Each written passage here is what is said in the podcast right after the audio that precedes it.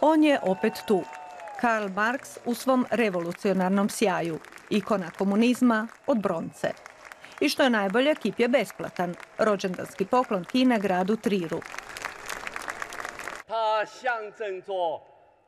To je simbol prijateljstva između Njemačke i Kine. He, kada bi to bilo tako jednostavno. Desničarsko-populistička stranka AFD se tome protivi. Upravo stranka koja je poznata po ksenofobnim izjavama sada insistira na ljudskim pravima. Karla Marksa optužuje da je odgovoran za žrtve komunizma i želi ga srušiti s postolja. Tri ulice dalje, druga priča. Socijalisti, komunisti i marksisti slave svog idola i prijete. Uskoro nam predstoji revolucija. Opet.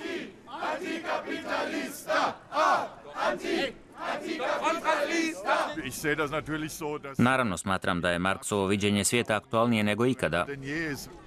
Kada se pored Marksovog spomenika još zaviore i zastave, postaje jasno da je odnos između Marksa i građana Trira još uvijek kompliciran.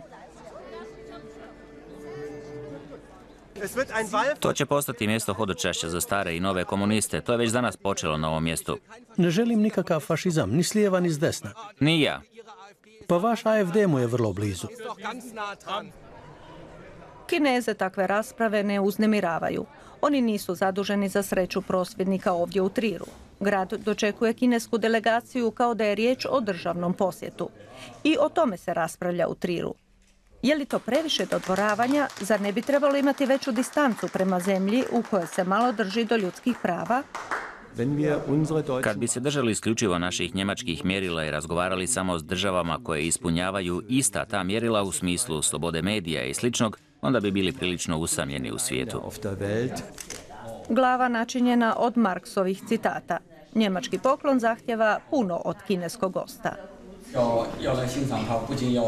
Da bi ovome uživali potrebni su nam ljudi koji znaju što je marksizam. A njih je u današnjoj Kini teže naći nego u Triru. Gradonačelnik je sve prisutan na kineskoj državnoj televiziji. On je ponosan na najvećeg sina svoga grada.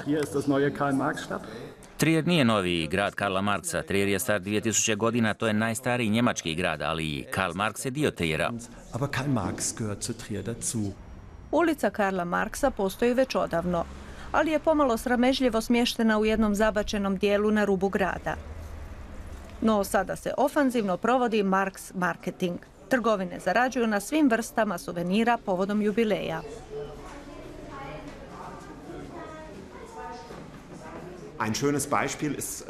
Lijep primjer je naša novčanica od 0 eura. Marks je rekao da bi najradije ukinuo novac zato što ni sam nije baš najbolje znao s novcem.